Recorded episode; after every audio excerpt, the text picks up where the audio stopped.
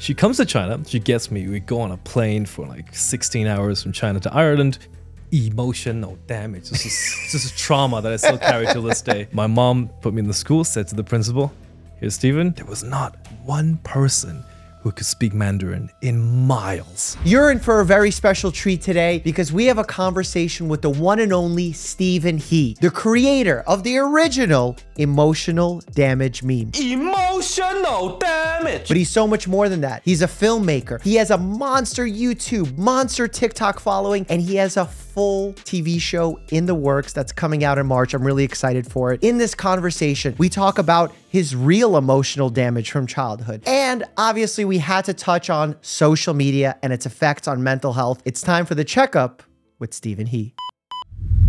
Steven He, Hello. welcome. Oh my god, I'm finally here. Are you excited? Bro, I, I can't believe I'm in this building. It, it's yeah, I'm You- very you're honored. faking it though. You were you knew you were in the building because we just did our, our TikTok war, which you unfairly beat me in. Can I tell you a secret? I'm continuously nervous the whole day. Why? Why? Is it because bear? You're scared of bear? no, it's because I, I, I watch your channel a lot, and so I'm yeah, I'm just nervous. Oh well, that's awesome. here. Okay. Thank well, you. don't be nervous. The goal is to have a good time, Oh, thank uh, and we want you to come out of this experience saying that you also want to be a doctor and potentially make your parents proud. That would be wow. If you if you managed to change my entire career tonight, that'd be very significant. So tell me, uh, tell me what was it like when you misheard what your parents wanted from you when you were a child? Misheard. Yeah. What do you mean? Well, your parents said become a doctor, Yes, and you heard 100%. actor, and you became an actor. So that's what I assume Yes. happened. I was the best Chinese kid that did exactly what my parents wanted me to do, and did not get a degree in anything that could earn me any money. What was Uh, your degree in? My degree is called um, Acting and Global Theatre. Wow. That is a bachelor's degree from London. Okay. Uh, and then I came to. Were there any other Asian participants in this program? Ever? It would be funny if I say no and I forget I actually had Okay. a classmate who's Okay. Asian. Not Chinese. Not Chinese. Okay, not Chinese. Yeah. The reason I ask is because traditionally that is not a widely accepted and celebrated craft. Am I right? And I agree with them now. Wait, so now you're on Team Parents? yeah, yeah, yeah, hundred percent. Because okay, I, I need to like. I want to share this this insight because Okay, I didn't have it and it hit me like a bus. Yeah. Uh, the insight that how many actors actually make minimum wage, let alone a living, Mm-hmm. let alone paying rent and having a family. Um, I was under the impression that I'll get a degree, I'll become a good actor through all the teachers teaching me, and I'll go and get jobs. Yeah. No, that's not what happens. No. So uh, I was, um, I was, I lacked that insight that I wish I had back then. Where oh, do you think most actors know this going in, or is this something that hits everybody at some point? It, yeah, it's not a common enough insight. I think Really? not enough people know it. But isn't the reason why your parents don't want you to go into acting is precisely because of that reason? It is, yes. So like they tell you, but so uh, I I I guess I've known about the one in a million thing that mm-hmm. it's you got to be lucky, you got to do all of that, mm-hmm. but thinking about it as a starry-eyed teenager mm-hmm. Is not as impactful as getting rejected three thousand times. Got it. So it's the bus that hit me that drilled the the insight into my head. So it was the rejection, not your parents telling you, "Hey, you shouldn't do yeah, this." yeah, Yeah. Man, Yeah, we need to. true. But you're saying you are unhappy that you didn't listen to your parents. You wish you would have listened to your parents. That uh, oh, well, I think the current version of me is my favorite. I'm very glad Wow, okay. that um, I went and I gave it a try, and that I was absolutely slapped out of the audition room thousands of times. I'm very glad that I I can kind of continue on a journey with those experiences living in me. So I'm proud of it, and I would not change a thing. So how did you go from like I'm actually curious specifically what has been one of the worst auditions that you went on where either the casting people were savages or you did a really bad job or an amazing job some c- cool story from your casting Oh, days. it's it's a lot. I know you have something good It's a lot grimmer. I so for example, I've had a lot of these experiences that I, I hope other people don't, but it's happened to me many times where I'll get an audition, like I'll submit to something 1st Um, I'll get an audition, and then I would spend half an hour learning the lines. I'd spend one hour traveling. That's it. Half an hour and you learn the lines. Yeah, You're that like- fast at it's like two pages. Is that's that not, a- no, that's hard. Is that right? I've tried to try out for these things. for real. I can't memorize Dude, it. I, you are you have great memory. no, I don't. I couldn't do it. really? Okay. Couldn't do it. Uh, I Props. Okay, sorry, I interrupted. that's good. Um, then uh, I travel for an hour to the audition room. I sit in the waiting room for 25 minutes. I go in. Um, the assistant says, "There's your mark. Camera rolling. Go ahead and do your thing." I perform to the best of my ability, and then I exit. And I swear I'm not exaggerating a word of this. The casting director behind the table does not look at me once. Oh. Not once. No eye contact. Yeah. She doesn't know what I look like Wow. after spending all of that time working for nothing. Mm-hmm. Uh, there was that. I've had. I've Is that had, is that the norm? Is that what they're supposed to do? Like, are they supposed to like see what you look like on the film, not what you're like in person, or is Oh. this rude? It's rude. It's rude. It's rude, Yeah, yeah. okay. And that's why I say I hope like anyone who wants to become. I hope you don't have that. But it's gonna happen to them. Probably, uh, you know, there there's just occurrences sometimes where the the system is ineffective. Mm-hmm. Like here's an example.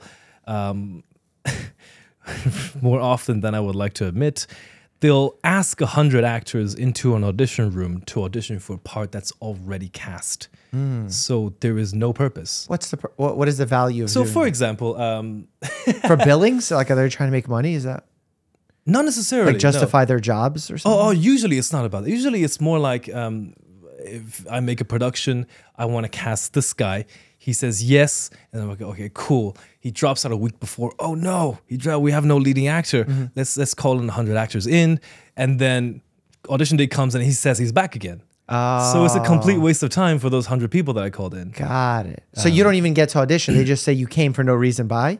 They don't Or they say that you. to your face. They don't say that to your face. Ah. Uh, and as a hopeful actor, you know, you're thinking uh, rather delusional things like, oh, now I'm in their books and they have heard of me and they'll call me back. They, they don't call me back. Wow.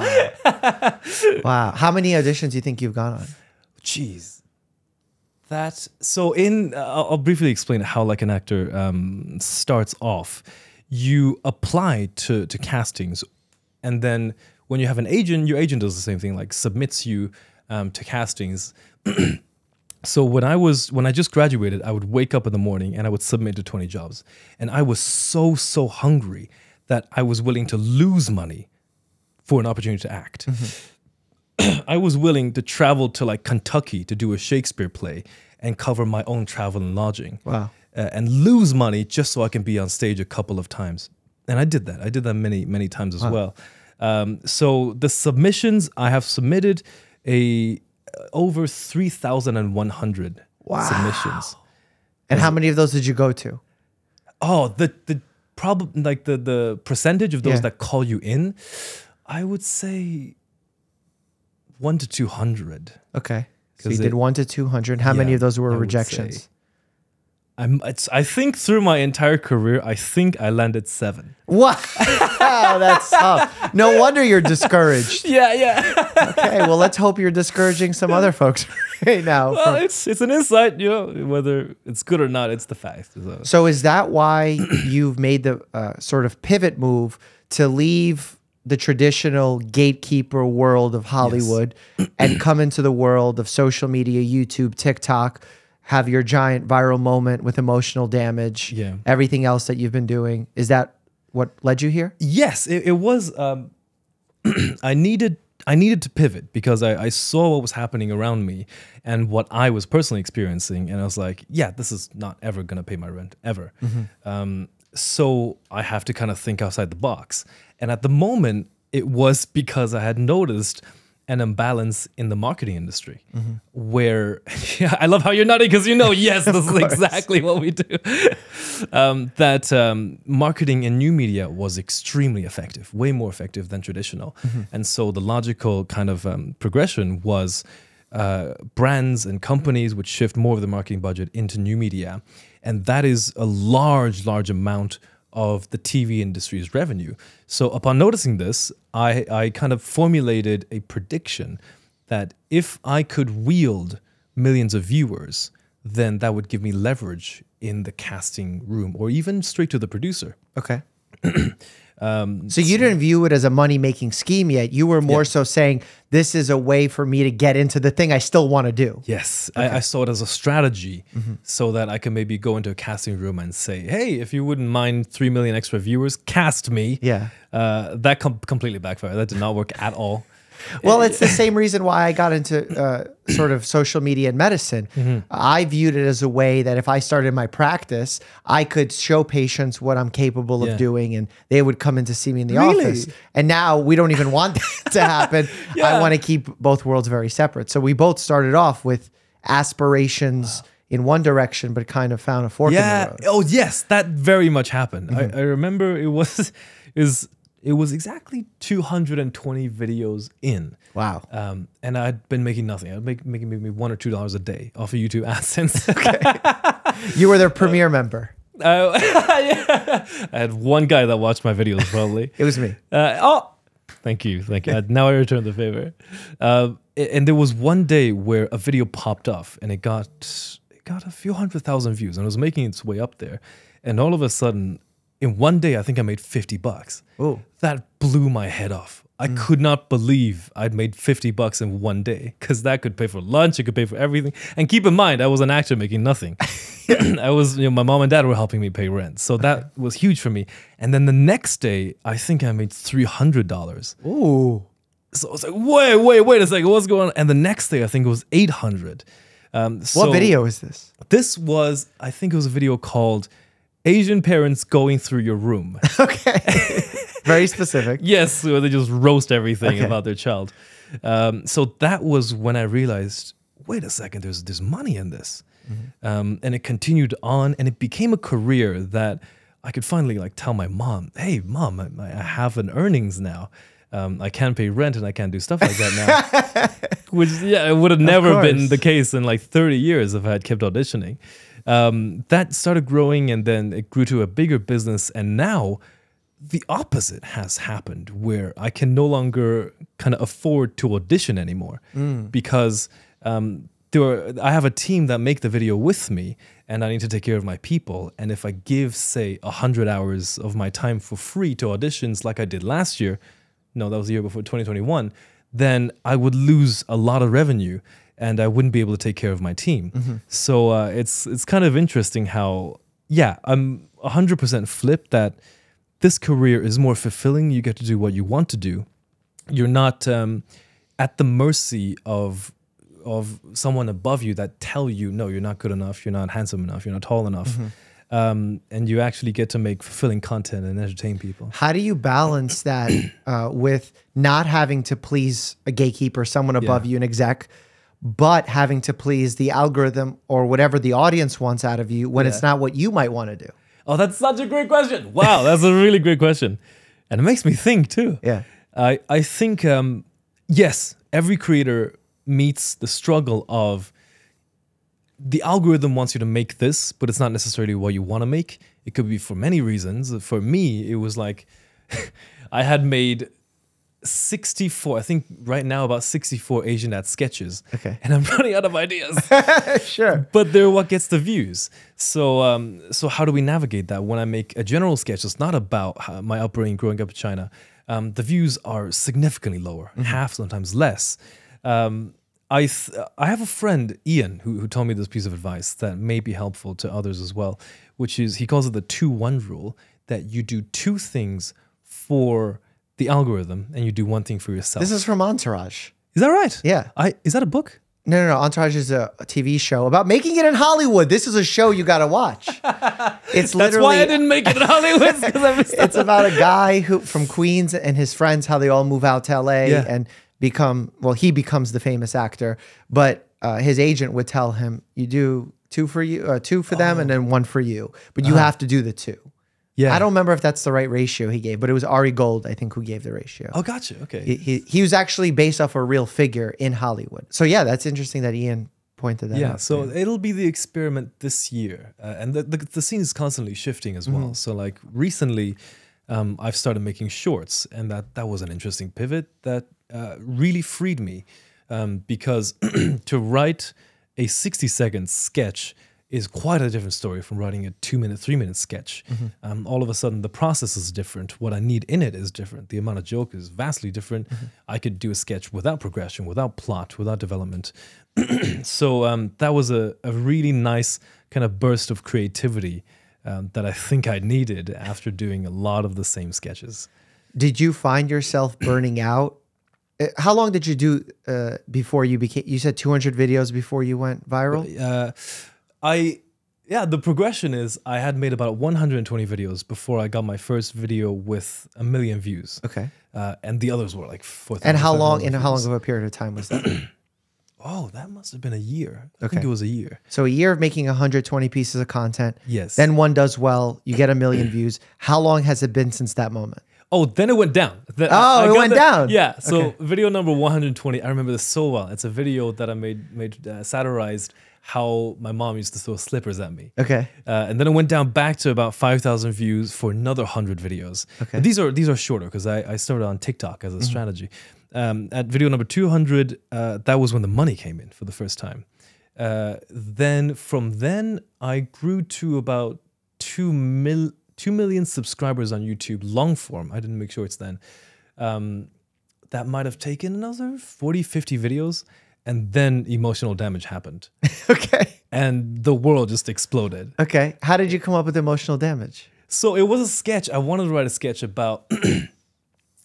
And for those who don't know, by the way, emotional damage is a tagline or joke that you have that if someone, uh, you do it, you explain what it is better than I Oh, do. okay. Because I don't want to misrepresent your catchphrase. It's like me, it's like you trying to figure out what the heck P whoop means or whatever. There's a meaning. is. There's a meaning. See? I did not know there was No, a there's meaning. no meaning. Just a random sound I make. But Ah, I love that sound.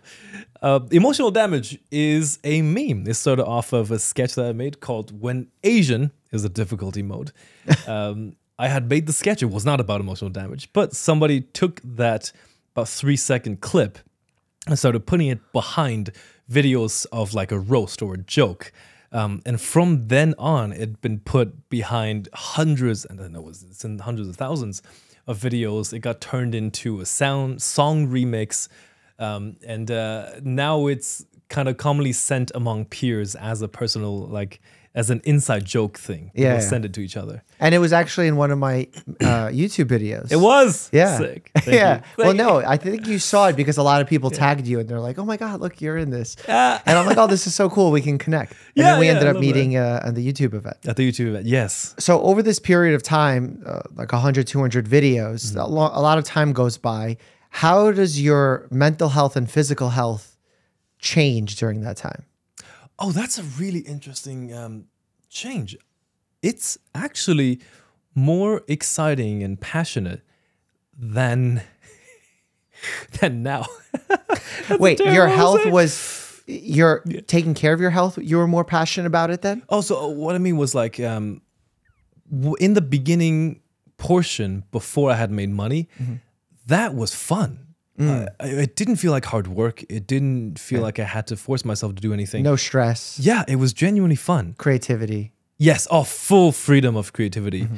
Uh, and then uh, more pieces started to come in. You know, Mm. a team started to come in, and uh, other concerns, and of course the monetization side, the sponsorship side, and the side of the algorithm that have to do certain things to please the algorithm and the audience. That came in, and it it started um, making the process a lot more complicated. Mm-hmm. Like I miss the days where I would go, "That's a great idea." I write it, I shoot it, I make a great sketch. Mm-hmm. Today, it's more like at any time I'd have five sketches in production at the same time. You know, one's in a revision, one's in the edit, one's to shot today. Uh, so the process got more complicated for sure, and I find myself um, spending too much time in the non-creative stuff, like the paperwork, the business, the running the the companies, learning about taxes. I, I don't like any of The this. boring stuff. Yeah, yeah. Um, so uh, yeah, next step, I guess, is to learn to um, to have that handled, so I can go back to the creative mind more than the paperwork. So when you're not in the creative mind, is your mental health suffering? yes, th- oh, th- this is a large um, thing that happened to me in October last year, October of 2022. Um, in while I was producing a series called Ginormo, is going to be out March 25th. So what happened in that period was um, I was running too many things. I was running kind of three large projects. Project number one, I was editing Gino. I thought I could do it myself because I've edited videos, but I heavily, heavily underestimated it. Um, so I was editing at that week, the worst of it, 12 hours a day. Wow. And uh, simultaneously, I was doing a lot of work with the producing side, like um, the press, uh, preparing content to launch, preparing a schedule, uh, looking at um, venues to host screenings, so the producing side of things. And on top of those two, I had my six channels that I had to make content for. Um, and I remember there was one point where things got bad because of my kind of lack of ability. I couldn't run those three things at the same time. well, because you're human. Yeah, yeah, I guess. This isn't your lack of ability. Yeah. This is your truth of being a human. yes, I could, I could shadow clone myself. Yeah. I need to learn that. Uh, so all three projects started failing. Um, the the edit was way behind, which caused a cascade effect. Into I had to call Good Morning America and say, "I'm so sorry. Can we push the launch date? Can we hold the story?" Um, the the press side stuff wasn't getting done, and my channel was three weeks behind. All three verticals had failed, and for the first time, and I'm 26. For the first time in my life, my body started not being reliable. Like I had very often moments where my heart would beat very uncomfortably to the point where I had to stop. I had to like stop editing, take the time to So like breathe. anxiety, panic. It could be. Uh, it could be. And also for the first time ever, I started to lose balance. That that really worried me. I'd be walking or going to the shop, and all of a sudden, I'd miss a step. I was like, okay, I'm scared. Something is not right. And it's because you weren't there in the moment. your mind was elsewhere, or Uh, you were physically out, like head spinning, room spinning, not necessarily room like disequilibrium.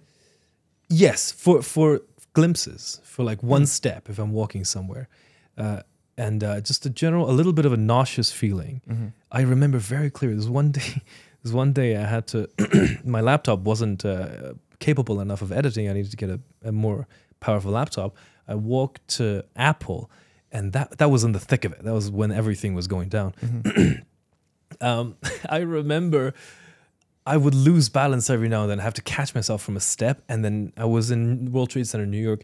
People started coming up to me, and and I got a, like a s- group of about seven people talking to me and taking pictures, and I felt like I could fall at any second. Oh my God. So I must have behaved very strangely in front of them. Okay. Uh, but yeah, that I, I told my mom about it, and I was like, "This should not be happening." I hope your Something is mom encouraged wrong." you to get checked out. Yes, yes. She encouraged me to um, to take a step back, and so I, I took the loss. You know, I, I um I, I delayed the show for three months. Um, cost another like thirty thousand dollars to hire on editors to do what I couldn't do, which is funny because they do a better job anyway. Um, and I learned that from then on. I'm like, okay, I've, I've got to make an effort to not abuse my body too much. Did the symptoms fully resolve when you made those changes? It got a lot better. Yeah. Yeah, it definitely got a lot better. The the losing balance thing went away. Now I, I don't lose the balance. Uh, the heart beating uncomfortably thing, it was still there for maybe a week, and then it slowly got back to normal. Yeah. Isn't it incredible um, how the human body creates symptoms based on what is going on situationally around you? And me as a doctor would never be able to know unless I run tests or we change your situation hmm. what is the cause of these symptoms? Because you know if i if you ask me what are the symptoms of a stroke? Yeah. i could say it's someone walking and then all of a sudden losing their balance and then not knowing exactly where they are or feeling out of it. That could easily be a stroke but it could also be a migraine but it could hmm. also be a panic attack. Yeah. it could also be sleep deprivation. So like that's what's difficult about medicine. If you're practicing it in the day in the way that it is practiced in this day and age. Meaning right now, most times you walk into a doctor's office, it feels like you're an assembly line. It's like an expressway where patients just move in and out, in and out, get them in and get them out. So you come in, uh, the way that doctors practice these days. Oh, you have this symptom. Okay, so that's treatment uh, B, imaging C. Okay, here you go. Bye. Versus I got to sit with you. I got to talk to you. What's Yeah. going on in October 2022 that you're feeling this way? Is there anything else going on? Are you sleeping well? And only upon painting this full picture of however long it took us to get to this full Mm-hmm. conversation, can I possibly even give you some reasonable thoughts of mine Yeah. as to what to do next? But no one gets that these days. Yeah, exactly. It doesn't make sense for a doctor to do all of that in 15 minutes. yeah. Well, forget 15 minutes. It's just even from a patient perspective, I, I don't know if you did you end up seeking help for this? Like, did you go and get checked out by a doctor or, Uh, in or no? December, I went. I did get checked out, and I did Okay. blood tests. Okay, so you did do some tests. Did you feel rushed by the doctor or you were comfortable? Oh you have no, a good that- relationship That, was with in them? Ireland, by the way. Oh, really? Um, Why so- Ireland? I'm from Ireland. Okay. I should have started with that part. Okay, yeah. I'm Irish. Uh, when I was eight years old, I was born and raised in China, and then immigrated to Ireland. wow, okay. Um, and as my Irish accent is going to start coming out, uh, and then grew up between Ireland and China. Uh, 17 years old, I went to London for for the bachelor's degree, and then I came to New York. Okay. So I went back home for Christmas, uh, saw a doctor. I felt very well taken care of. I don't even think there was anyone after me. So I had Wow. any time, Okay. as much time as I wanted. So apparently we need to shift our model more towards what's going on in Ireland, Yes. which I know nothing of. So. But you're saying it's good. It's a positive experience. Yeah, I, I did not feel rushed. Yeah. Okay. And uh, everything came back. You're good. You're healthy. We can I expect millions of more videos from me. you can definitely expect millions more videos. I don't think I've gotten the test result back yet. But uh, what, from so- December? January. Okay, It was in January. It was in January. Uh, so we'll see. Yeah, I should have a. Okay. I should check my. Well, I hope you should check it. you know, if there's any questions, feel free to send them my way. I can, Oh, thank you so I can much. answer general questions. Um, but yeah, that's uh, that's pretty incredible that you started feeling those effects on your health quickly. Uh, Hmm. I also know that in your past medical history, you've had a surgery uh, on your eyebrow. yes. Tell me about that. Oh, this will be the first time it's in public because they could have been hiding this. Okay. There's no need to hide. It's it's perfectly human. Well, exactly. That's yeah. why like we need to break the stigma, and I appreciate you doing so. Awesome, awesome. So this was from 2021 Q4. Uh, it was a it was a quite a stressful period because of deadlines. Previously, I'd been making content to however I want, but suddenly in December, I think I had like 13 continuous deadlines that I had to hit. Um, and of course, you know things go wrong all the time. Like edits are late, or a video is, needs to be reshot, revised. So in about halfway through that um, the the period of work, I had a bump started developing here, right here. And you might see on, is on your uh, on my right, right eyebrow. eyebrow. yeah. Okay. Uh, I didn't know what it was. I didn't take it that seriously. Mm-hmm. Uh, but then the bump got infected. it's and like it a got- folliculitis, I don't know what that word means.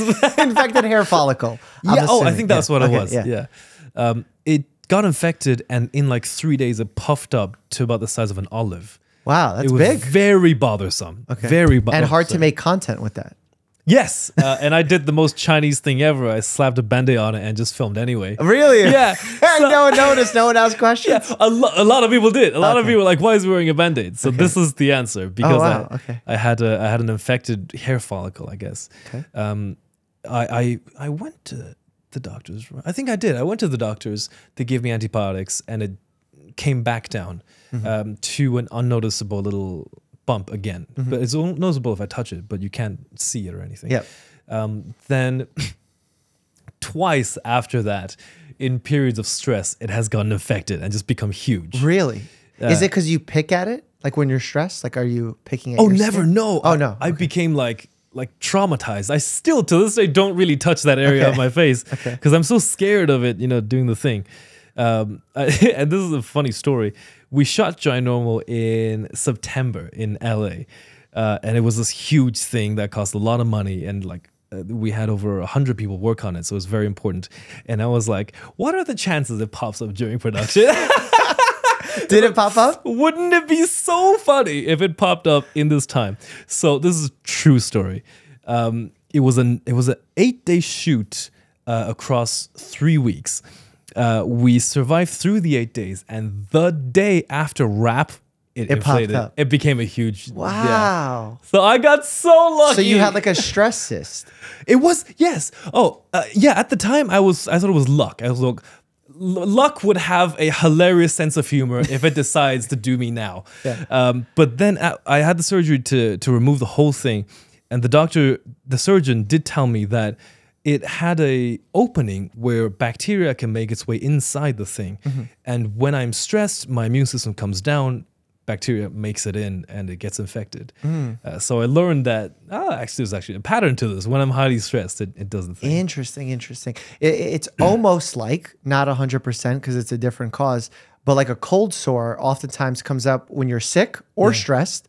And this thing just happened to be not a cold sore, but a bacterial source instead of a viral source. Right. It just So that's so interesting. gets infected. I'm Wow. so happy to have but now you've had it surgically removed. Yes, it is removed. Uh, RIP, stress cyst. it's gone forever. Yes. Go to hell. I hated that. stress Wow, okay. So that, that is a theme that's been happening um, quite lately, and it's caught me off guard so fast. What What's the theme? That's Uh, the theme of the theme of my body kind of just having things going wrong. That's a terrible You're way to say it. 26. Nothing's going wrong. Exactly. So I'll describe I'll describe um, the things that I notice. Uh, for my whole life, I never had to think before I did movements. Hmm. If I needed to roll on the floor for a video, I'd roll. But the last year has changed that. Now, before I do a lot of movements, I have to go. Okay, so is my neck okay? Okay, it's grand. Is my you know whatever? Okay, okay it's grand. Okay, let's do it.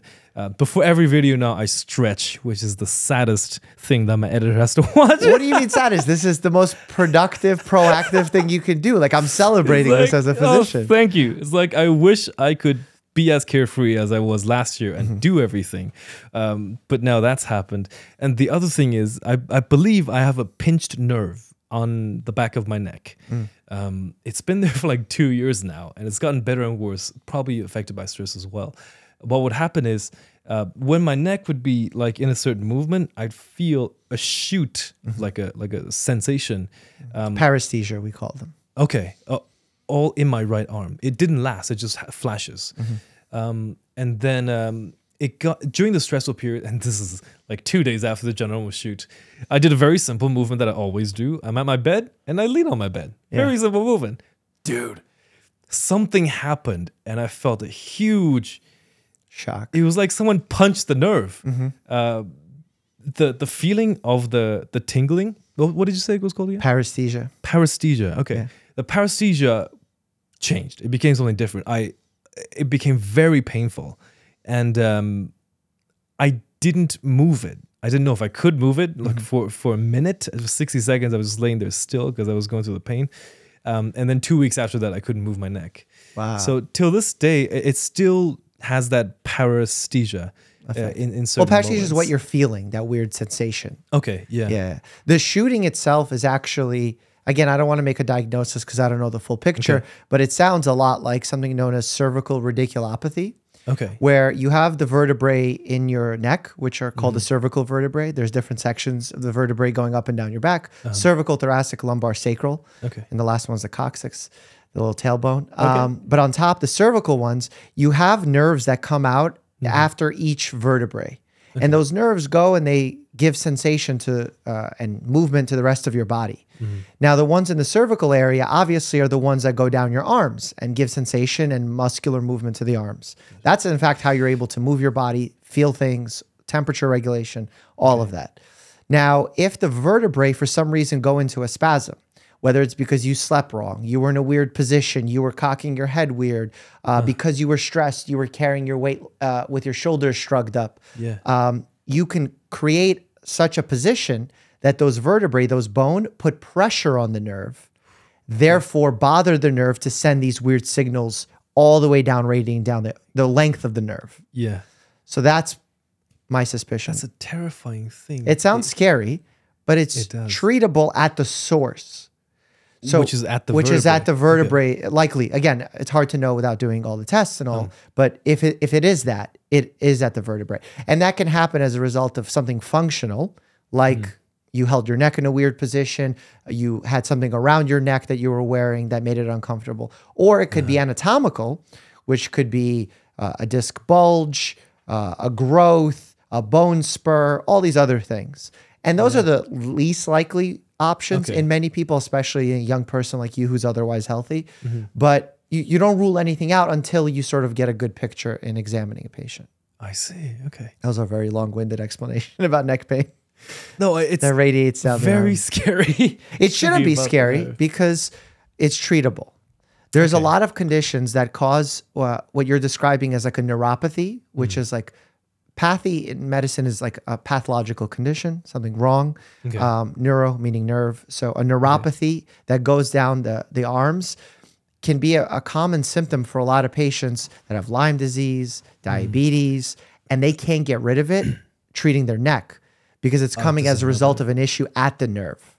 Okay. And that's a very different image than what likely you were experiencing. Right, I think and that becomes here. trickier. I see. It, it, I do feel neck movements have a, a great impact on Yeah. it. So, Which means that um, that there's a term in medicine called reproducible pain. okay. And generally speaking, when we say pain is reproducible, that's a good thing, generally speaking. Mm. Okay. Because if you're telling me you have chest pain Mm-hmm. and then I press on your rib and I can reproduce the pain, that means it's likely not cardiac, it's not your heart. Mm. Because it's likely the muscle, the tissue, the bone, things that are not super serious. Gotcha. Okay. Um, if you're having uh, pain on the other side and it's reproducible when you Mm. take a breath, but it's because it's reproducible, I know it's more likely to be the rib rather than the lung tissue. Gotcha. Okay. So the fact that yours is reproducible, oh, if I do this neck is. movement, something happens. Yeah. It's more likely coming that from that as a source rather than something happening at the nerve itself. oh, the, okay. That's good. I'm happy to hear that. so I hope I could give you some reassurance from that Thank you. Uh, there's another way it, it kind of affects me. Um, in sports, Mm-hmm. I very often get caught off guard with. Usually, it's a reaching movement. Mm. Um, I play badminton, and I've recently kind of started learning tennis. Okay. Uh, dude, it's it's terrible, but uh, roughly every session I play, it happens like once. okay, what happens? Um, it would be a movement. I'd move quite fast, and it'd generally be like I'm reaching this way or this way or any way I'm reaching. I'd feel the the attack. the stinger. yeah, the stinger. Yeah, uh, and the stinger usually stiffens this part up. I presume Mm. that's like it trying to protect itself. It could be. Again, hard to know because also the brachial plexus is in this region, which is the Hmm. the grouping of nerves that starts splitting up and giving sensation to the rest of your arm. Okay. But it's something happening there. How did you get into racket sports? It uh, it's very popular in China. Like Okay. growing up there, uh, when I was But you didn't grow up in China. I did. I did. I was born and raised in China. But then how old were you when you came? Oh, eight. Yeah, I mean, you didn't grow up in Yeah. China. Oh, and then I had a separate three years. Like Oh, okay. So you went back. yeah, 12 to 14, 15. was Like I lived in. Russia until I was six. I didn't grow up in Russia. That's a, yeah, that's fair. I guess I grew up like pretty. I've lived in China more than I've lived in any other country. You're an international soul. Yes, I have. Been, I have gone to many places. Okay. yeah, so it was living in China. Uh, badminton was the most popular thing. Everyone played badminton. I came um, kind of to the west. In Ireland, it was very little. In America, I found it as an interesting thing. It's like the networking center of Chinese people. No way. I've Are so- you in a league? No, in a club. It's Oh, very club. casual. There's no tournaments or competitiveness. Okay. Um, it's more like a certain group of people just show up and have fun. Okay. Uh, there's no one keeps scores. Okay. Um, but uh, before I found it very late on because the pandemic kind of stopped everything. Mm-hmm. So I found it four years into living in New York. Mm-hmm. I had, I don't think I had any Chinese friends. But Uh-huh. then I discovered a badminton club, and all of a sudden, like, I know everyone. You're like my people. I Yeah, found yeah. you. Okay. yeah, yeah. It's the only place I speak Mandarin now. It's like, I love it. I go and I, I, um, I chat with everybody. Um, And were they aware of your uh, skits and your work? Oh yeah, yeah, they were. yes, they were. There were a lot of moms bringing their children there to meet me. Oh, that's That was awesome. absolutely adorable. And then how did you make the transition to tennis? Uh, to t- oh, tennis was very recent. It was because I had been in LA, um, and it, tennis being a very common sport there, and also in my field of film and television. Um, just a lot of producers that I became friends with played tennis, so I came, I went along. Uh, it was very difficult at first. I could not hit the ball really being a badminton player, um, but uh, I enjoy it now. I think I I do get a, bit more of a soreness in my shoulder. That's probably a pretty common thing, right? Mm-hmm. Yeah, very common thing. I mean, also, I feel tennis, I mean, much like other sports like, like golf, it's Mm-hmm. very technique focused. Yes, Where people yeah. think that they have to be super strong to, Mm-hmm. but it's more about the technique and how you use your whole body Right. as a unit as opposed to Strength just strength just and like overpowering this thing. Because that could- goes quite wrong in tennis very quickly. Yeah, yeah, dude. I yeah, a lot of the the nerve things did happen in tennis. Like, I- Mm-hmm. interesting. uh, when you're picking up a new sport, though, weird things are are gonna happen to your body. You're gonna you're gonna be in sore in places that you were never sore before. That's so. that's that's like kind of a, a typical response because your body's adjusting. It's almost like when you're a newborn, not a newborn, but when you're young and you're learning to walk, Yeah. and your body's with each step and each failure is sending new signals to learn and ah. which muscles to grow, which muscles don't need to grow, and all of that process happens when you're on a tennis court. So like That's so cool. Okay. What's cool is nerves actually expand and you get better control and activation of certain nerves the more you use them. So this is why practicing is a thing. Exactly, yeah. It's Also, like neuroplasticity of the mind that it's able to reshape itself. Like they always say you can't regrow brain cells, but you can reshape the way that your brain is designed. Like different parts of your brain depending on which ones you use and don't use. That's why the ones that are uh, have lowest rates of Alzheimer's, dementia are the ones that keep social connections alive, that are physically active because we see that using the brain helps rebuild and keep those structures youthful. It's pretty cool. Oh, that is so interesting. Okay, there's a few parts of that that I find very interesting. Um, the social thing, the pandemic kind of did this to all of us, Yeah. where our social life was cut. Yes. it was restricted, um, and that's when I kind of started my content creation. In the last year, I made friends for the first time. Um, I made friends with fellow creators for the first time who, for the f- like, no one else got what I was saying. I Okay. would tell like, you know, my mom about retention rate, and it was like she she would have no clue. Yeah. But then I found a group of people who got everything, uh, and that did wonders for my happiness, for my mental health. I felt great. Well, you found a community, social support. yes, Yeah. I, I very much appreciate uh, appreciate communities. Yeah. That's normal. That's like that we all seek that sort of not just approval but mutual understanding. Mm-hmm. It- it's very difficult when you go and you share your worries or concerns with someone. Yeah. And even though that they, they might be nice and say they understand, Mm-hmm. if you feel that they're not being genuine in their understanding, it doesn't feel real, your brain knows. Yes, I bet it does now. Yeah. So, what's the connection between the um, neural building of those pathways Mm-hmm. and mental health? Is it the same thing? Well, it's part of it. For Yeah. example, in mental health, one of the biggest factors that decides whether or not you're going to have a good outcome, meaning a good outcome that you will not hurt yourself, that um, it will be a short lived experience with this mental health situation, is your social str- support structure. wow. So part of what I do as a doctor when someone comes in with a concern uh, and- of a diagnosis of general anxiety disorder or um, major depressive disorder is right away hammering out who's their support structure, who do they lean on, and that not just goes for their benefit and the decrease of disease burden, but also their crisis planning. For example, if uh, I'm worried about them potentially going to a dark place, Yeah. I would ask them, if you do go into this dark place, can we create a plan? Who can you call? So that you don't even need to think. Yeah. In that moment, you say, Oh, I'm feeling this way. This is what I'm supposed to do. And we have a plan in place. And that all stems from having a good social structure around you. And um, the unfortunate reality is, so many of us have a broken social structure or have been hurt by others where we don't trust many other people or don't have great friendships. And as a result, we struggle because loneliness is the true pandemic that's going on right now. Not that others aren't as well, but that's the one that is very universal, especially in the digital age, because we feel like we're more connected, but we're somehow connectedly disconnected. Yes. Yes. I And we talked. Mm. about that earlier when we were saying how everyone is fighting each other on social media and there's groups uh, going into tribes against one another. Actually, I'm curious to ask you this when it comes to mental health. Yeah. Do you ever have people write negative things to you? Or, uh, example, you know, you do a stereotypical Mm-hmm. Asian parent. Does anyone get upset at you for doing that or do you own it? Oh, that's pretty funny. No, I own it because There is nothing wrong with the way I speak. exactly. Simple Fact. It's your own Yeah. experience. Um, what I, f- I find quite funny, and this is a a new thing coming to America and seeing, you know, uh, it would be strange. I would consider it strange coming from where I came from, is that the people that would type comments saying they're offended, none of them are Asian people.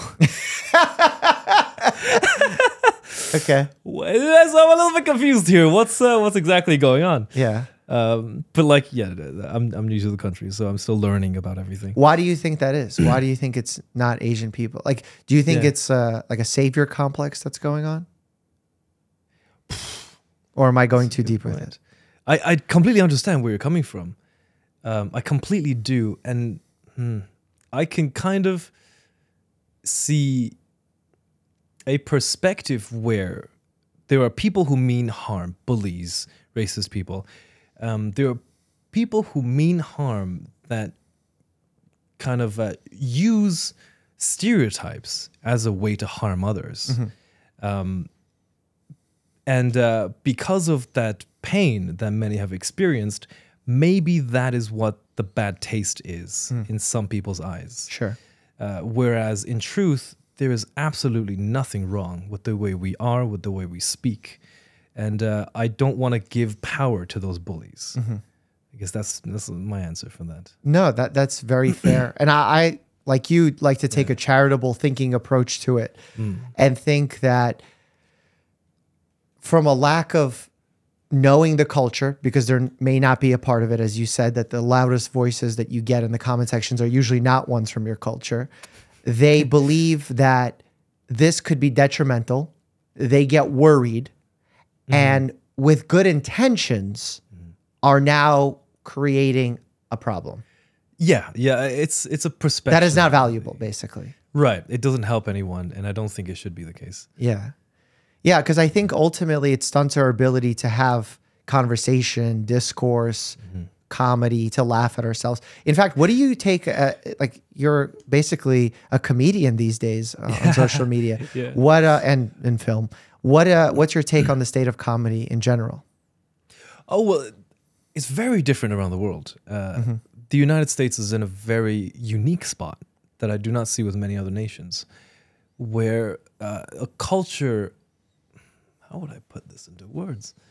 Um, people are losing the ability to laugh at themselves. I think. Um, and it's not anybody's fault because I know it comes from a place of possible hurt.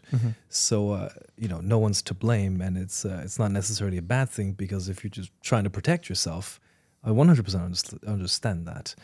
Um, but I do have a ex kind of an extra caution that I have to put onto um, all the comedy that I write, and uh, to consider a lot about okay, from what angle can someone get offended by this? So you actively think about that when you make content? Yes, yes, all the time. Really? Yeah, yeah, yeah all If the time. if you didn't have to think about that, would your comedy be different? And how so?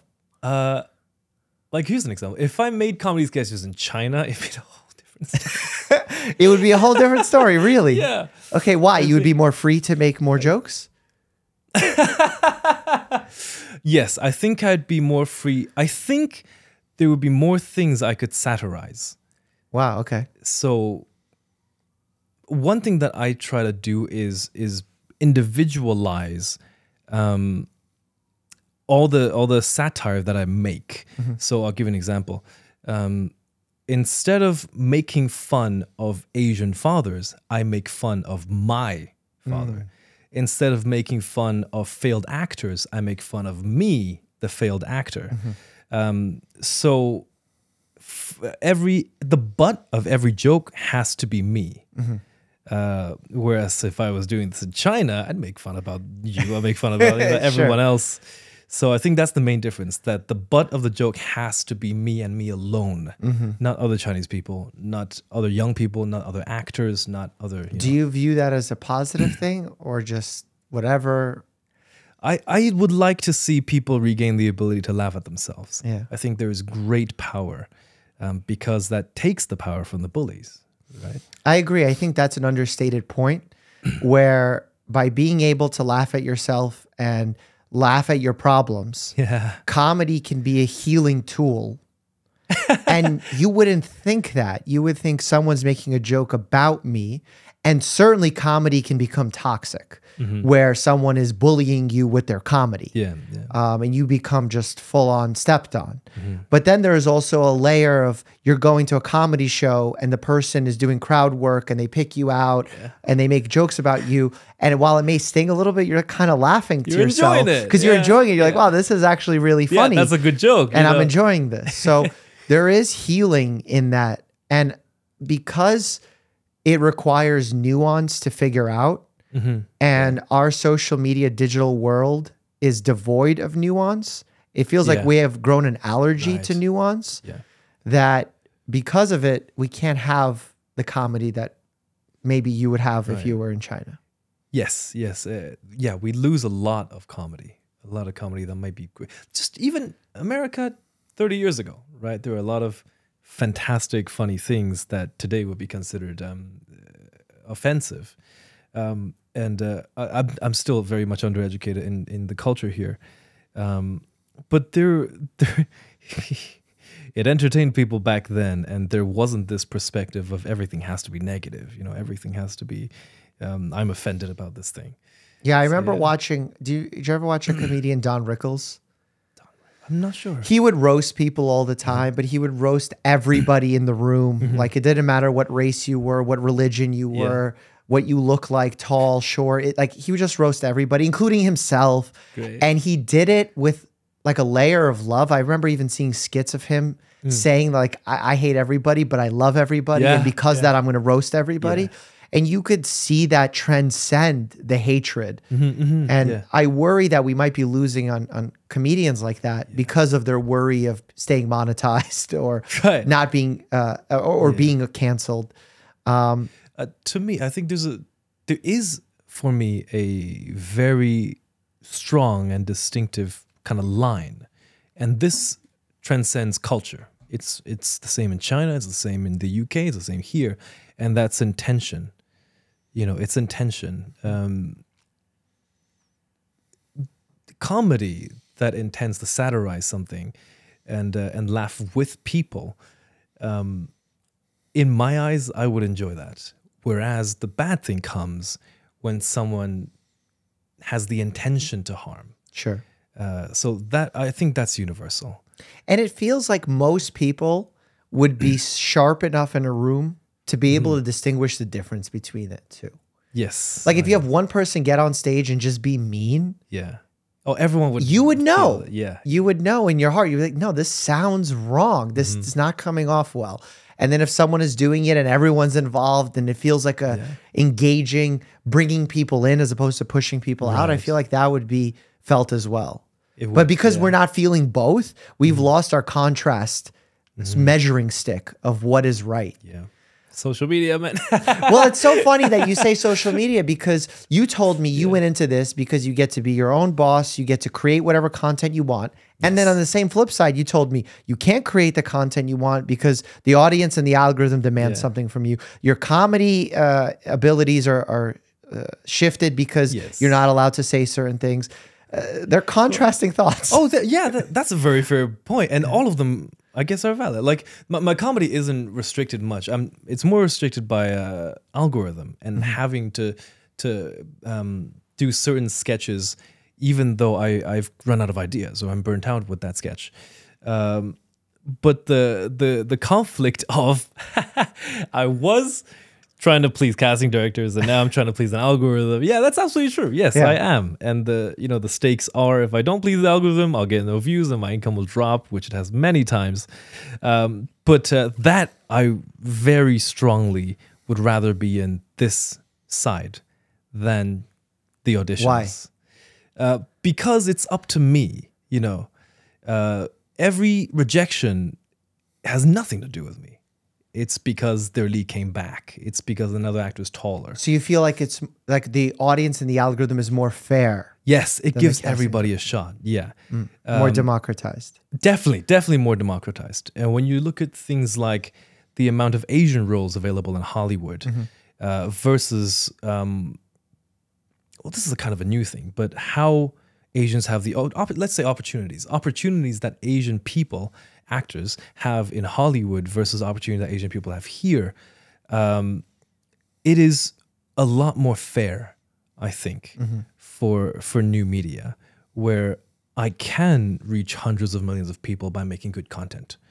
But as an actor, You were I don't ever have that power. Yeah. I spoke to Kal Penn about this. Okay. Um, from uh, if you ever seen the movie Harold and Kumar Go to White Castle or Van Wilder.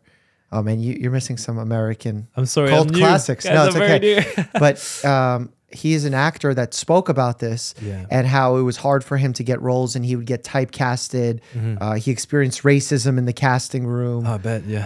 um, that they would constantly ask him to do an Indian accent, even if the role wasn't for an Indian role. Um, and he he it, upset him, but then it also, as a catch twenty two, encouraged him to take certain roles that he wouldn't even want to take that were typecasted and maybe not good roles in terms of positioning uh, an Indian person in a in a positive light because it would ultimately get him to the place where he could get the roles that he would want. What's I your take on that catch 22? Because you sort of did that when you were traveling to Kentucky and paying your own way with the goal of I'll take this role that's not paying me anything, lose money Yeah. because I might be the next Brad Pitt. yes, uh, I didn't land that, by the way. I didn't land the Kentucky job. no, okay. yeah, the catch twenty two that you have to give value. Uh, oh, there's two ways of looking at it: the the being exploited and the race thing.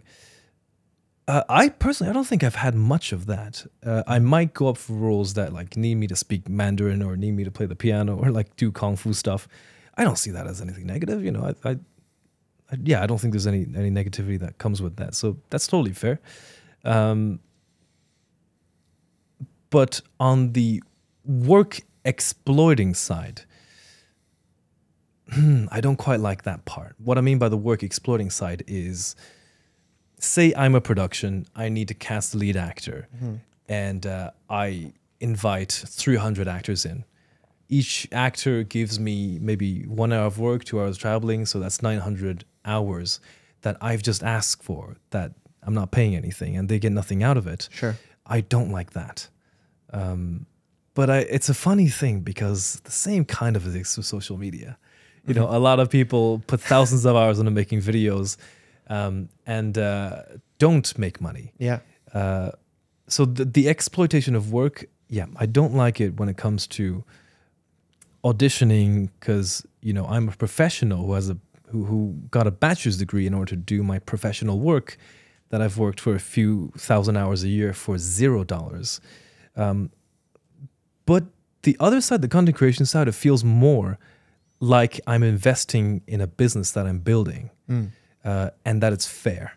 You know, it's not up to someone with power who likes a person. It's actually up to do I make good work? It's interesting because again, I'm gonna p- keep pointing out these paradoxes. Yeah, um, yeah. because they're interesting to me. You say that there's a lot of hours that are spent going to these auditions, Yes. and that the the the work exploitation on that level is bad. Mm-hmm. And then you also told me that when you were doing that, Mm-hmm. it was pleasant, but then now when you're in your own business and you have all these worries, you feel less healthy and more mentally stressed out than you did when you were casting. Oh yeah, that I take that for granted. I think it's a part of business that comes to every business. right? Okay. So I take that for granted. But I think you raised a very interesting point with um, when I was auditioning, how I was so hungry that I would um, be exploited, that I would lose money for an opportunity. And I think the reason that is the reason this whole industry of millions of people doing this is because the demand and supply is just too bonkers. Yes. Like if there were a thousand actors, every actor would get jobs. Yeah. But because there are millions and millions and millions of actors fighting for, you know, a hundred jobs, a thousand jobs, Mm-hmm. um, that's what caused this uh, this norm that like, oh yeah, you're supposed to work for 30 years and never make minimum Yeah. wage. I think it's because of of that extremely overpowering demand. Yeah. how many And the unfairness comes from the selection of who gets to get those roles Mm-hmm. from the gatekeepers of Hollywood. Um, but then on social media, that there's like this also um, work exploitation where now if you upload content and you're not even a part of the YouTube partner program, you'll still get ads put on your videos, Notice that. which is savage. I've no, it is kind of like So like they're monetizing your content and you're Yeah. Mm-hmm. not even getting a piece of it anymore. That is a strange situation. Yeah. I, I don't know enough about that to. you're like, I'm not Yeah. going to attack YouTube. They make not me too gonna- much money. YouTube gave me an opportunity. No, no, no. I, when I'm, I'm not you speaking didn't. badly about it. I'm No, just of saying course that not, yeah. this work thing i- is very tricky to figure out because Hmm. It's the same with medical school, where a lot Hmm. of people are pointing out on my social media that medical school's too competitive. Oh. They're- saying it's too expensive, and that's the part I very much agree with. Like, it doesn't need to be that expensive. We need to figure that out. But then they say it's too competitive. And then I start wondering, what does it mean that it's too competitive? If there's only a certain number of medical schools with only a certain number of slots, because we only need a certain number of doctors, Yeah. then it's appropriately competitive. Yeah. If we need to make more, then maybe the competition will become a little bit more fair, but we shouldn't arbitrarily lower the standards to becoming a physician. Do Hmm. you agree? Like just say, oh, you know what? Let's make it easier to get into medical school. Let's lower the requirements. That is such a strange thing. It's a dilemma. I'm not sure I fully understand. So people are demanding that because it is too hard to get in, that they make it easier to get in. Yes. What a strange concept. Yeah. And I'm I don't know I don't know if I vibe with it because it feels like it should be appropriately hard to get in because it's a competitive field. Oh, I see. I see. Oh, okay. So so it's not about is it about the individual or the competition of pairing uh, the competing Both. the individual? I see. Uh well, I'm Chinese. so you're like I'm used to competing. yes, yeah, I, I'm used to co- I have some stories to tell about that actually. Oh, uh, tell me a story. I want to hear a story. Okay, so so to answer the question first, hmm, I think it should be. It should first of all the the most important thing is that you have professionals capable of delivering the help that people Sure. need. Uh, you cannot sacrifice that for the sake of easier entry to the profession. Um, and uh, I, the other parts, I not educated enough to to get a fair, fair. get impression of it. Um, so yeah, in China, so uh, this is China is a very very competitive place where there are just a lot of people, A lot of a lot of people fighting for for spaces. Uh, Although I, I, just heard the population is the first year it decreased. Is that I would believe that Deaths to births, I think. Wow. Oh yeah. Well, one like my my generation don't have siblings, so Mm. it's a it's a culture wide, nationwide kind of uh, impact that Very much so. Yeah. Socially impact. yeah, hu- hugely um, so and that that perfectly leads into my experience being in china when i was 12 to 14 15 years old about 14 and a half um, while i was there i this is i just realized it'll be an interesting, perspective for for westerners um, while i was there we were doing something called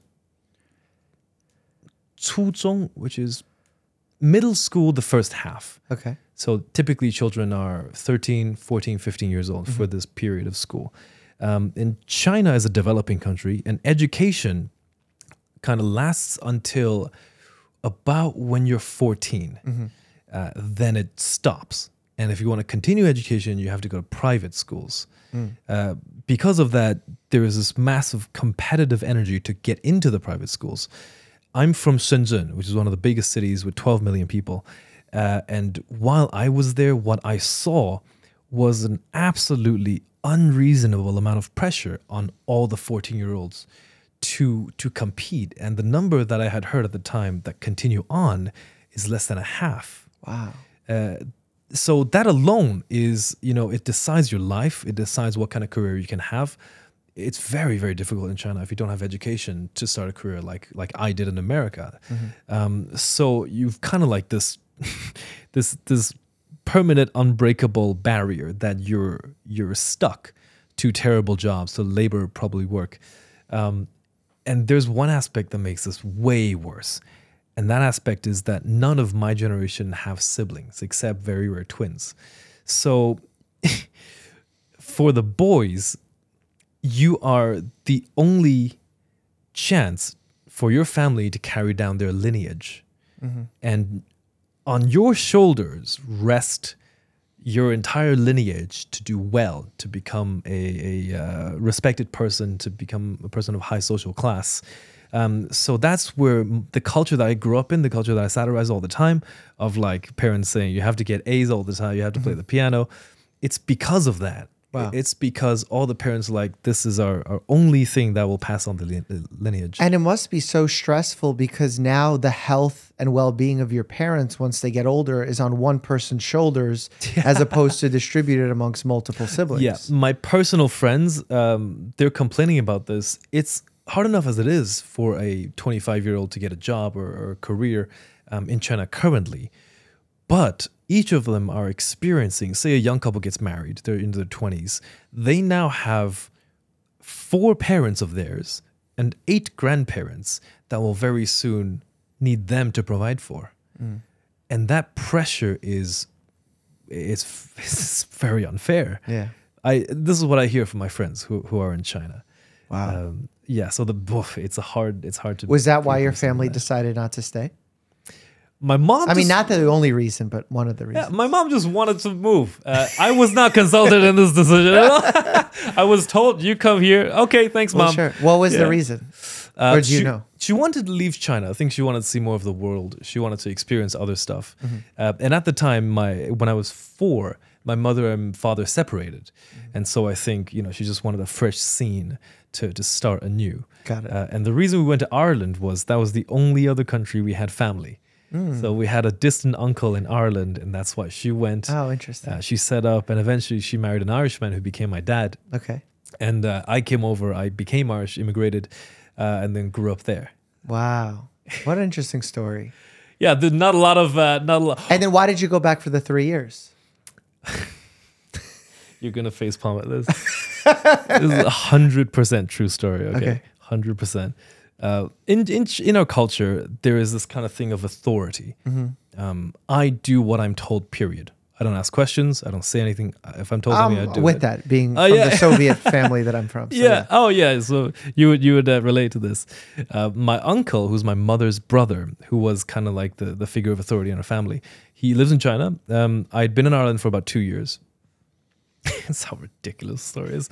My uncle came to visit, uh, and uh, when he visited me, he saw that I had, I was doing things like, for example, I would out kick a ball by myself with no one else there. I would just kick a football on a field. Okay. Or he saw me, he would, he would see me doing math homework, and because I saw every other kid did it, I would like count on my fingers. And he says, Steven is getting stupid. He's gonna come back to China. True story. Translated word for word, Steven is getting uh. stupid. He needs to come back to China. 100%. Wait, how does kicking a ball in the yard by yourself translate to being stupid? It's because to him, smart kids are doing calculus, not Okay. kicking a ball in a field. Okay. And the math thing was, I get okay, fine. It Okay, looks dumb when you do this. It do, it's fine. Yeah, it's it's totally fine. There's nothing wrong with me. Yeah. And so I went, okay. I did what I was told. I went where I went, Okay, and so that. So I, I want to ask you this. Um, it's about the experience of of immigrating to Ireland, and I believe it had a strong impact on me. When I first went to Ireland, uh, I was eight years old, and this is the story of the first day I was there. Give you a sense of how like much of a tiger mom my mom is. Um, she she had been around for two years, and I hadn't seen her in a long, long time. Uh, so she comes to China. She gets me. We go on a plane for like 16 hours from China to Ireland. We land. Uh, we land precisely. I remember so well because of emotional damage. This is this is trauma that I still carry till this day. Uh, we landed at 8 a.m. My mom drove me to our house, and she's like, "This is the house you're going to live in now." I was like, "Wow, okay, what's going on here?" Um, uh, and uh, I met my stepdad. And it's like uh, he's he's my dad now. And then uh, she gave me an outfit. She just put this on. I was like, "What?" Okay, I put it on. And then she drove me to school, and I was in school by 11. There was Instant I was in school by 11 a.m. from landing. from landing. Exactly. I will always remember that day. And that was one of the most impactful moments of me because you could was- just say scarring or traumatic because that's what that sounds like. so here's the that's simple. That's easy for for a fellow veteran like myself. the hard part was I was dropped in an environment. My mom put me in the school, said to the principal, here's Steven. Hello, hello. Okay, and then she left. There was not one person who could speak Mandarin in miles. Okay. And eight year old me. You spoke no no English. Not a word. Okay. Not a word. Wow. My entire language was taken. And I and as an eight year old, I didn't have the social ability to go. Of course. Uh, uh 不好意思，我听不懂你说的话，让我 Google Translator I didn't have that social ability. Yeah. Google Translate didn't even exist, exist back then. So um, for the next like year, I became extremely introverted, and I I, I wasn't myself. I was a, a, a child who loved playing with other children. I loved making friends, playing games, but because of that sink or swim situation, I became the child that was like sitting in the corner at lunch. Of course. In fact, I used to do this thing. It's really sad now that I think of it. um, at lunch, I would I would buy a sandwich and I would um, I would continuously walk around the school pretending that I had somewhere I needed to get to. Oh, I do that all the time. But there was nowhere I had to get to. I just had to wait until lunch was over. Yeah. Um, so here's what I want to ask you. I think it's possible that the experience kind of stifled my social abilities for for like 20 years, 10 years, 20 years. 20 years. Wow. yeah, Okay. because I was just as introvert. I spent all of my teenage years in my bedroom playing a video game. There was like one friend I met every now and then. It was to play video games.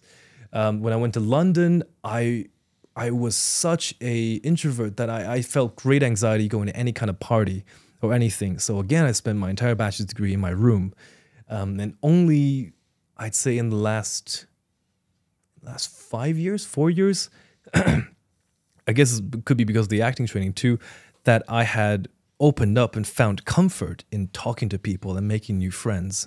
Um, so that's a theory that I have, but I want to hear your your take on it. Um, I to say that it stifled it is hard to say. Yeah. Uh, shifted, okay. pivoted for certain because you had to adapt to your Yeah. circumstances and kids are really good at adapting and, and figuring things out just like how you were smart enough to figure out to walk around with a sandwich you so really one- do that? y- yeah Bro, that's I, I don't remember when I did that last, but the whole idea of walking around and pretending I'm going somewhere, I do that. Like I, I think I still do that to this day. T- n- today you do not need Yeah, to do yeah, but I do that. Like that's just like a thing I do. Oh my god. Like if I'm if I'm early for something, I'm like, oh, this is not the right building. I'm gonna walk around. But Oh, meanwhile, okay, I know casually. exactly where I need to go. Gotcha, But I just need to kill some time. okay, so it's not out of like. So that strategy was a coping mechanism of. Yes, yes, very moment. much. Um, did it impact you? Sure. Can we say that it was a negative thing? Hard to say. And I don't want to label it negative yes, or yes. positive. I am very, very grateful for the path because the the fact that I can speak English to this ability, it's like Yeah. How did you learn? they put me in a special aids class um, for a year, Okay. but still no one spoke Mandarin. So Yeah, I exactly. had no So- clue what was going on. So they would show you a picture and then say a word. I'm assuming. no, they didn't do that. They, Oh, how did um, you? How did they communicate with you? I was uh, I, I had a caretaker, and I was in a group of um, of mentally challenged kids, uh, and uh, everything was kind of led. We were led to our kind of tables. We were led to the back of the room in classes, um, and I didn't have anyone that explained it to me, but I, I picked it up through kind of watching. So like I, I see everyone else take out their red book, I take out my red book, and gradually I learned what the words meant. Got it. Um, so So just that- association. yes, association. Do you feel like, I, and I know I was joking around about it earlier, saying the word traumatic, that there was a traumatic experience. Do you feel like it was a traumatic experience?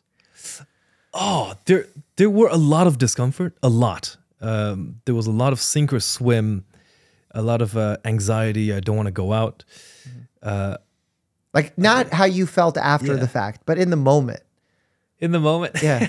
this is so funny because Well, no, because the reality is we have something known as ACE uh, in Hmm. in the study of psychology and mental health, which is called adverse childhood events, and we know that as the number of traumatic uh, moments in, in one's life increase, higher risk for developing other conditions increase as well. right. And I'm not just talking about mental health conditions, I'm talking Yeah. about physical health conditions like feeling dizzy and stuff like that. Okay. Um, and feeling, uh, describing a traumatic moment, obviously you go to the worst things, watching a loved one die, um, like in a horrendous way, like Mm-hmm. Yeah. your family member dies in your arms or um, something terrible, like a loved one mistreating you is Mm-hmm. a big one. But coming to a new country, being thrown in a sink or swim situation, having no one to fend for you, could be one of those. Yeah. But it largely depends on the circumstances around it, which I'm not familiar with. And we Mm-hmm. could spend hours discussing it. Basically, like, I'll give you an example. Uh, if you were put into that classroom Yeah. and you knew you you can come home and talk to your mom and your stepdad about it, or dad, however you Yeah. refer yeah. to him, I call him dad. dad, um, about it, and you felt like they you had their support, you might go into that classroom hating it, Yeah. Yeah. yeah. but knowing that you were still safe. And that feeling of safety might have prevented it from becoming a traumatic situation for you. fascinating. Okay. But it all depends on what your mindset was at the time. Uh, Which is what therapy essentially turns into, figuring Okay. those things out if that's something you choose to do with your therapist. I see. I, that's a great point, and I do have an answer for that. Um, I have a coping mechanism that has stayed with me for my whole life, and it's being stupid. what do you mean? I I don't know if I did this purposely, but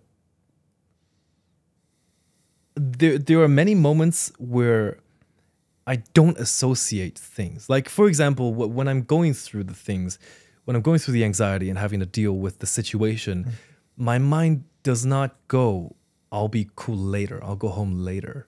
It kind of just numbs up and it just go, okay, I'm here now. Oh, this is uncomfortable, but I'm here now. Uh, I'm here now. And I, I still do that. Uh, Yeah. Many times where I'm in, I'll give you an example. This is play terrible.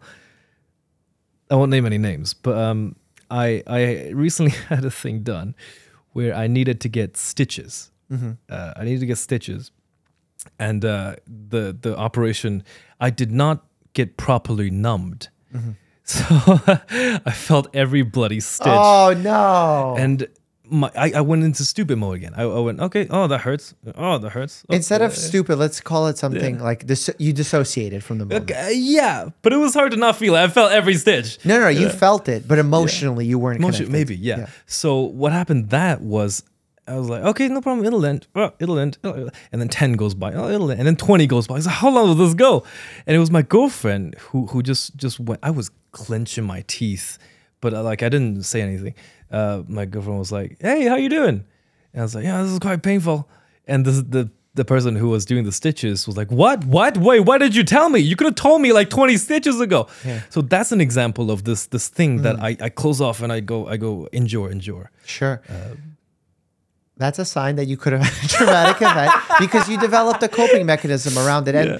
uh, it's a sign. It's not definite. And it's worth exploring with a mental health professional because I think working with a mental health professional, even though it's really hard with our current system here in the US, it Yeah. sucks and not everyone has access. Yeah. We need to fix that.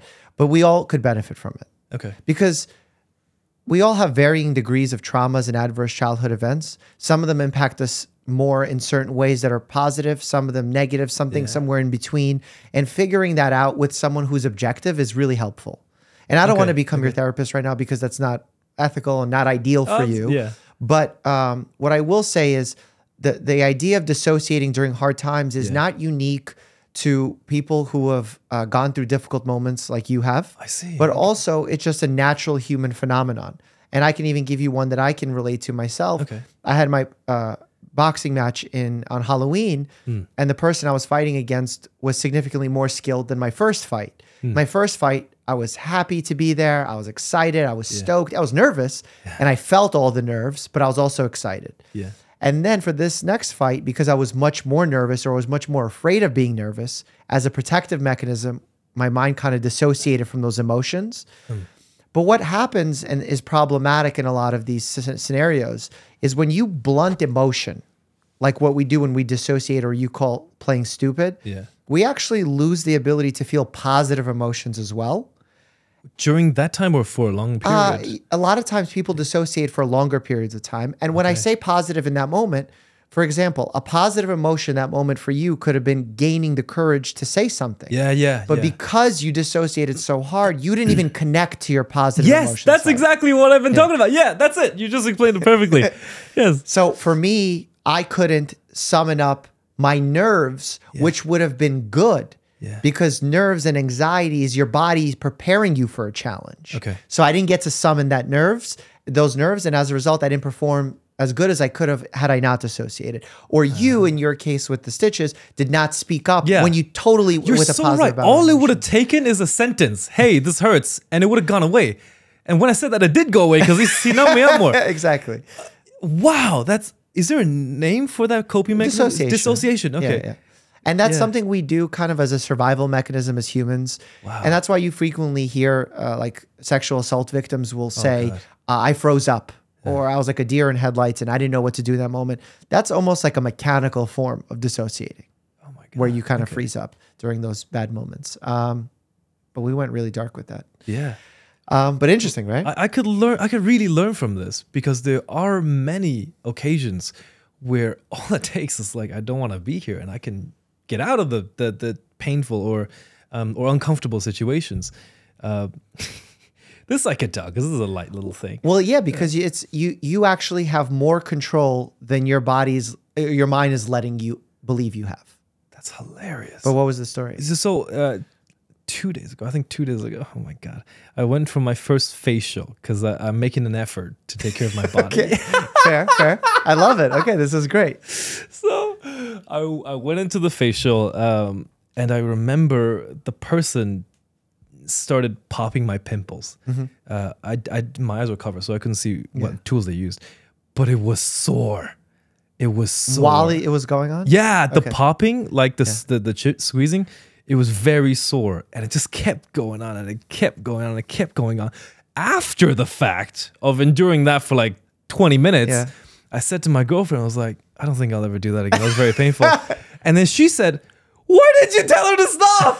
I was like, Yeah, why didn't I tell her to stop? Yeah. it would have been so easy to say. Yeah, You know, this is also that." Uh-huh. cultural.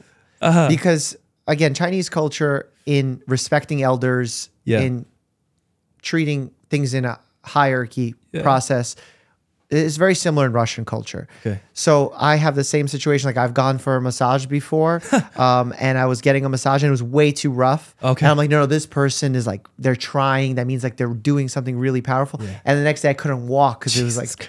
But again, I didn't need to, and now I'm trying to learn and say like, okay, it's okay to speak up. It doesn't Yeah. mean you're spoiled. Yes. As long as you do it respectfully. Yeah.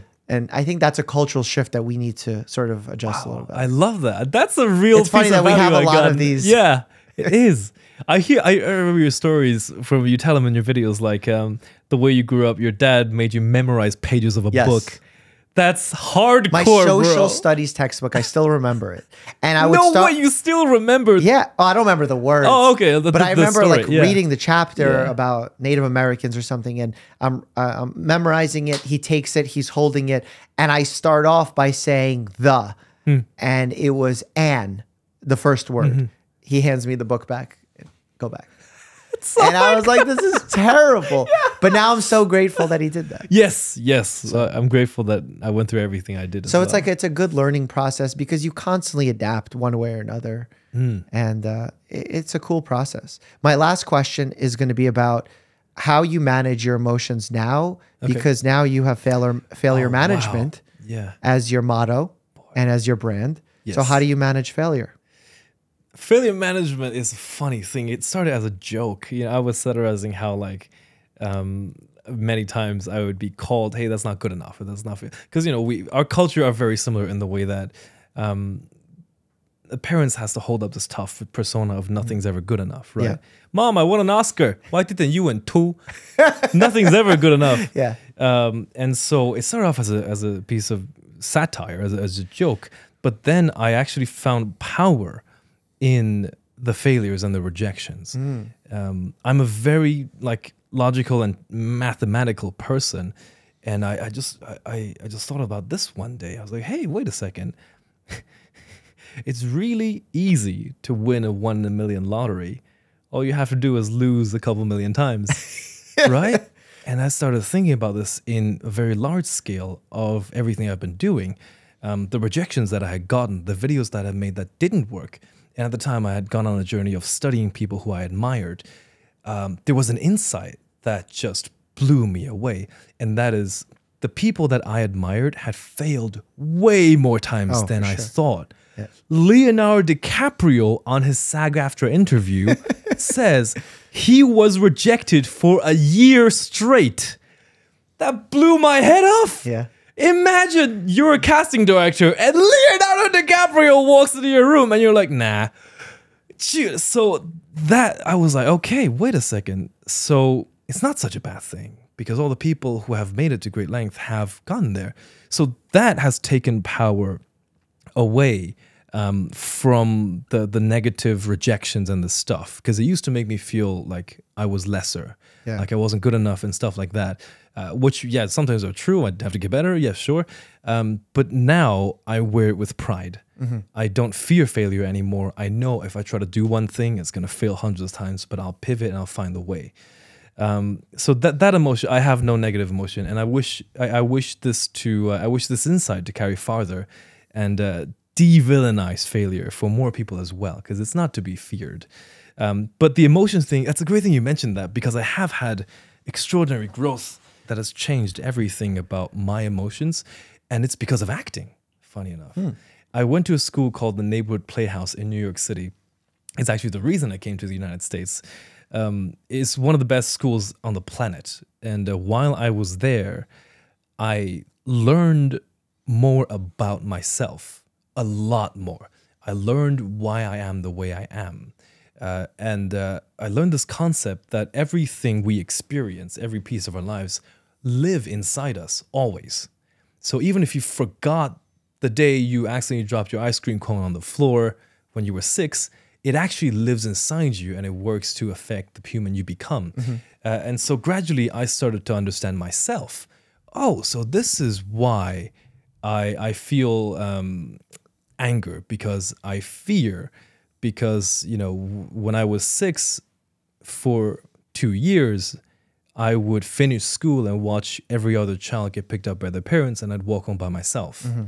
Um, so upon so essentially, what kind of the neighborhood playhouse teaches you to do is first to learn your instrument, uh, and that was massively impactful. I learned why I am the way I am. I learned why I feel every emotion I feel. And then the other side of the acting is to use it as a, as a professional skill.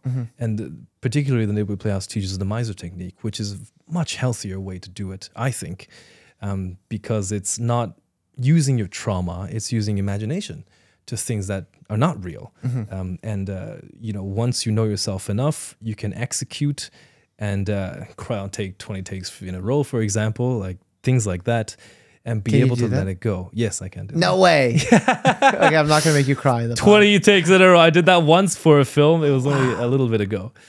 Um, but that process, the, the acting process, now understanding, like, uh, my dad said this thing to me. It, over the last year, there was a person I was very angry at, very angry, because I believed they wanted to exploit me. Um, uh, and I, I would shout, I, I would be very, like, aggressive. Um, and then my dad told me, it's just you.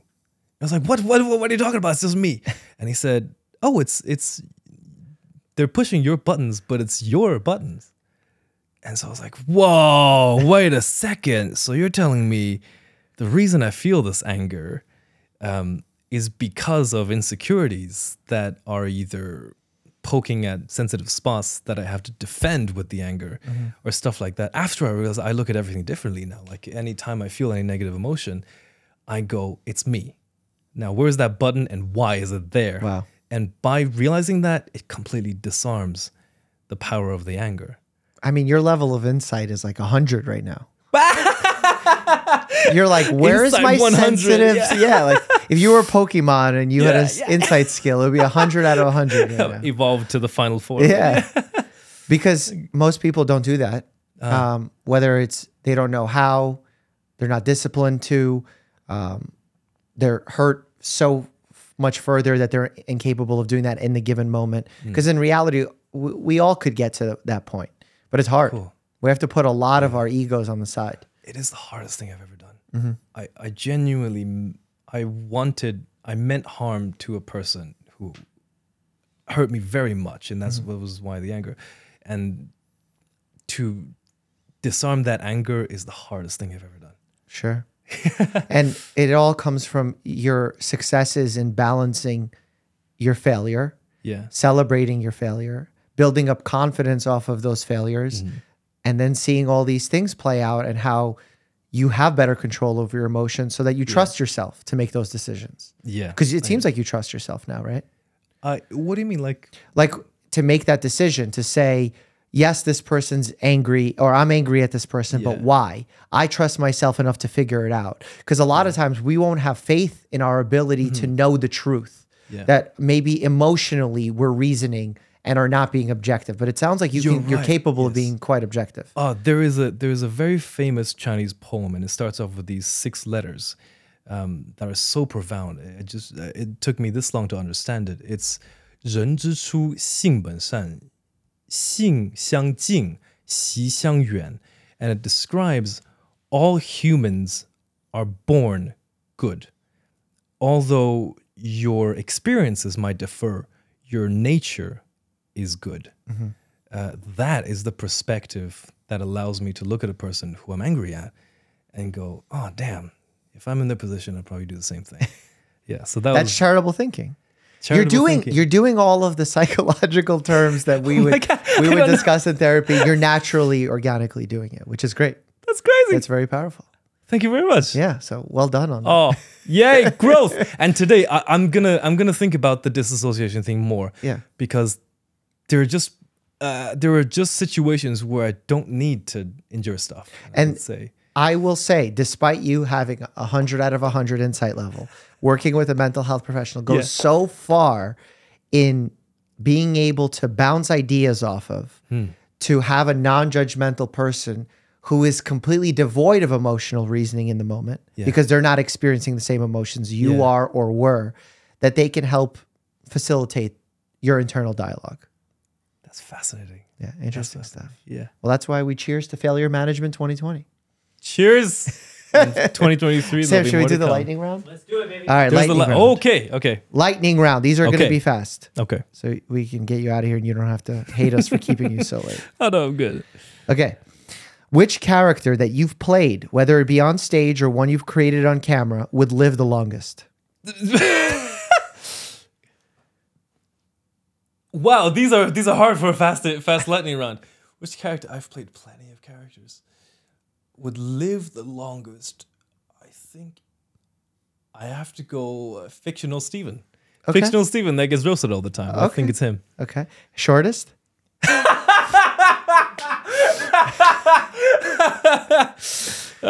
This is pop quiz. There's an actual answer for this. It's I played a I I played a character in um, Spring Awakening called Moritz Stiefel, and uh, if you know the play, he does not survive till the end. Yeah. Okay. Merch Stiefel. yeah. Um, what's one thing you could do if you could never get hurt? What's one thing I could do if I could never get hurt? Yeah. Like if I say you'll never get hurt doing this, what would it? what Oh, would you wanna do? oh, okay. In reality, no no superpowers or anything. Hmm. Can't Well, the fly. superpower is that you won't feel any pain or you won't have any. you won't get hurt. That's a superpower. But only Okay, for that okay. one activity. Yeah. Okay. I think. I think I would go into boxing. Really? Yeah. No way. If I don't get hurt, because that's my main concern. I just don't want injuries. but you, you would you would like to box. yes, I think it would be quite fun. I think it would. Kind of want to take you into a boxing ring and train you up a little. If I ever go, be with you, Doug. Creator Clash Three. Okay. Okay. Uh, what's one thing that your body does that not everybody else's body does? Besides form stress cysts. Bobby's like, yeah, got plenty of that. Whatever you want. One. I move well for being a, a thicker guy. Okay. I think I move well. Okay. We're gonna find that out in boxing room. Have you uh, ever almost died? Have I ever almost? Yes, yeah. There are a few experiences I could distinctly Whoa. remember. Okay, give me one. Um, oh boy, th- I didn't have parental controls for most of my life, so so I was in many situations where I almost died. Uh, uh, So I'll, here, here's some of the easy ones. I remember once riding a bike on a very narrow uh, sidewalk, right? On a road, cars go by, there's a sidewalk. yeah. I was riding the bike and um, there was a pole directly in my way and things like this narrow. Yeah, Um, I was like, okay, how am I get? The puzzle? And I was speeding. How am I gonna get past? the- And a car was coming right at me at the perfect timing. I managed to to execute one of these cluck cluck, and then I, I ducked the pole and came back. I couldn't And turn. ducked the car. And ducked the car. Yeah, yeah. Uh, so that's an example. Uh, when I was young, I was. I tried a lot of stuff because there were no no parents telling me not to. Sure. So I, I went to um, internet bars. Can I can I say this? Yeah, This say it. like- I went to internet bars when I was 13, and uh, there were that was not a good place to go. It was the the not legit ones. It was the The scammy ones. b- behind many alleyways, someone's Fair. basement ones. And in that place, I saw many drug deals go down, many illegal activities go down.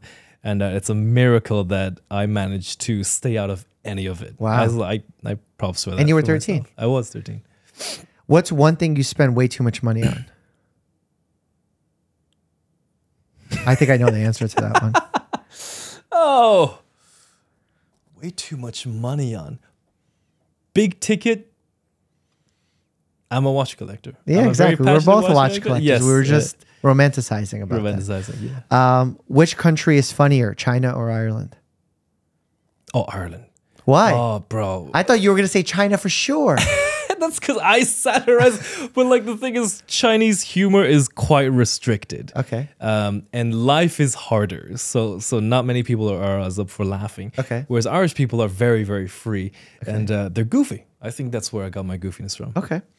Do you have a personal health hack or tip that you love? Oh, great question. It's maybe misinformation, so please listen to Dr. Mike. Please listen to Dr. Mike. I like being upside down. I'm gonna, I'm gonna do it. Are there whips and, and leather outfits involved? Because then I don't want to know. No, no. So uh, let me let me paint the picture. When I was young, outside of my house, there was a clothes hanging pole, metal, very strong. I used to, I was, I was a kid back then. I used to love climbing out the pole. It was like a monkey bar thing. Yeah. And you know, just off Hanging, of it. yeah, we like that. I loved that. And You I still s- do that? I, I don't have anything to hang off of anymore. I know what I'm getting you for the holidays. it's a shame your birthday just passed because I would have gotten you this as But a yeah. I- an I inversion l- table. Yes, or, or the thing that you know in the gym you hook your legs up. and yeah, do- yeah. I love that. I love hanging off of the bed. Okay, I'll It's get you this.